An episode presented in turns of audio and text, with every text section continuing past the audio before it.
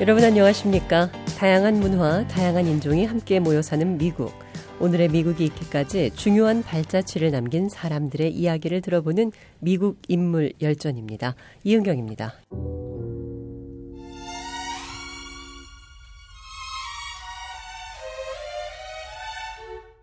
올해도 어김없이 크리스마스가 찾아왔습니다. 교회에도 거리에도 크리스마스 캐롤이 울려 퍼집니다. 캐롤 중에는 부드럽고 감미로운 목소리의 흑인 가수 냇 킹 콜의 노래도 예나 지금이나 사랑을 받고 있습니다. 본명이 나다니엘 에담스 콜인 냇 킹 콜은 미국의 스윙이라는 음악이 유행하던 시절 가장 뛰어난 가수 중 한 사람이며 가장 영향력 있는 피아니스트에다가 인기 있는 악단의 단장이기도 했습니다. 주옥 같은 명 발라드 곡을 부드러운 바리톤 음색으로 부른 냇 킹 콜. 그는 수많은 히트곡들로 팬들의 사랑을 한 몸에 받았습니다. 텔레비전 프로그램 네킹 콜 쇼의 진행을 맡아 최초의 전국 텔레비전 버라이어티 쇼를 진행한 아프리카계 미국인이기도 했습니다. 콜은 1919년 3월 17일 미국 남부 엘라베마주 몽고메리에서 태어났습니다. 아버지는 침례교 목사였고 어머니는 교회 성가대 감독이었습니다. 콜은 4살 때부터 어머니에게서 피아노를 배웠습니다. 10대 초반에는 정식으로 피아노 교습을 받았지만 결국 그것은 젖혀놓고 자신이 좋아하는 재즈로 돌아섰습니다. 15살이 되자 콜은 학교를 아예 그만두고 재즈 피아노 연주에 전념했습니다. 그리고 전국을 순회하는 악단을 따라다니면서 피아노를 연주했습니다. 콜은 킹콜 트리오라는 악단을 조직했습니다. 악단은 여러 곳을 돌아다니며 공연을 했습니다. 1943년 드디어 이들의 곡 That Ain't Right이 인기곡 차트에 오르게 됐습니다. 1944년에는 콜이 아버지의 교회 설교에서 따온 내용으로 만든 Straighten Up and Fly Right가 다시 한번 인기 차트에 오릅니다. 이어 이들 트리오는 크리스마스 고전 The Christmas Song 발라드 곡인 For Sentimental Reason으로 팝 히트 인기 순위 정상으로 올라서기 시작했습니다. 1950년대가 되자 콜은 전국적으로 인기 있는 가수로 떠올랐습니다. Nature Boy, Mona Lisa, Unforgettable, Too Young 등 그의 노래는 선풍적인 인기를 끌었습니다. 대형 가수가 된 콜은 당시 최고의 권위를 자랑하던 연예인들 루이 암스트롱, 엘리 피츠제랄드, 작곡가 넬슨 리들 등과 어울렸습니다. 뿐만 아니라 그 시대 최고의 인기를 누리던 배우 프랭크 시나트라 같은 연예인들과도 친구가 됐습니다. 그러나 그는 자주 인종차별에 부딪히곤 했습니다. 특히 남부지방 공연에서 흔히 그런 일을 당했습니다. 1956년에는 알라바마에서 공연을 하다가 백인 우월주의자들로부터 공격을 당했습니다. 흑인들은 흑인들대로 그가 인종차별에 미온적이라고 비난했습니다. 콜은 어디까지나 연예인이지 인권운동가는 아니라는 입장을 취했습니다.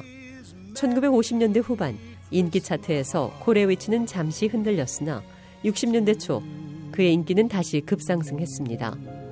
1962년 덩굴진 장미는 빌보드 순위 2위를 차지했습니다.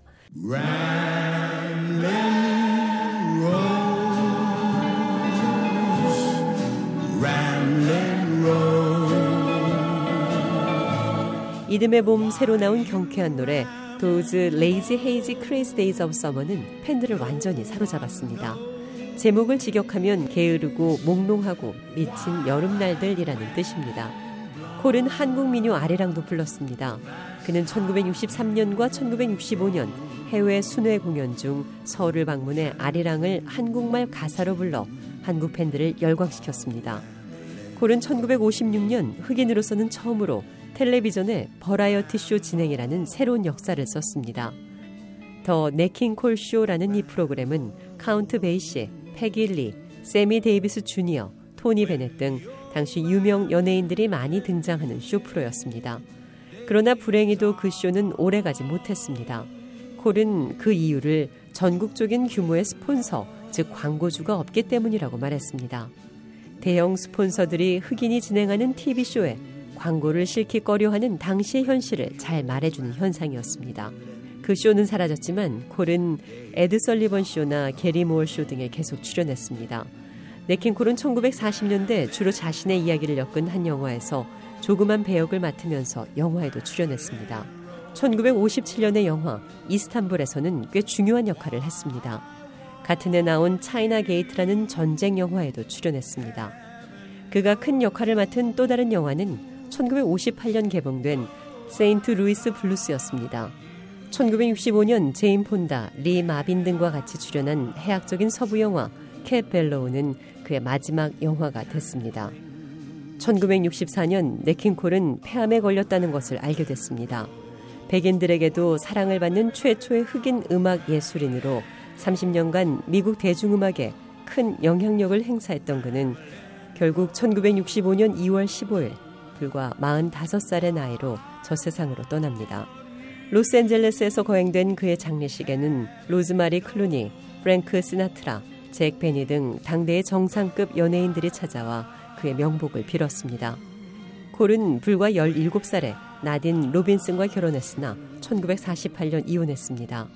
콜은 그 후 가수인 마리아 호킨스 엘링턴과 결혼해 다섯 자녀를 키웠습니다. 셋은 이들 사이에서 난 자녀들이고 둘은 입양했습니다. 친딸인 나탈리 콜은 아버지의 뒤를 이어 그래미상을 받는 정상급 가수가 됐습니다. 그가 타계한 지 반세기가 넘었지만 그가 남긴 노래는 여전히 많은 사람들의 사랑을 받고 있습니다. 그의 크리스마스 송은 매년 이 시기가 오면 거듭 되살아나는 성탄절 클래식입니다.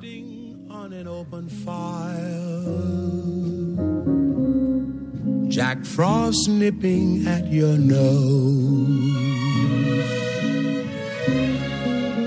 Yuletide carols being sung by choir and folks dressed up like Eskimos. Everybody knows a turkey and some mistletoe help to make the season bright.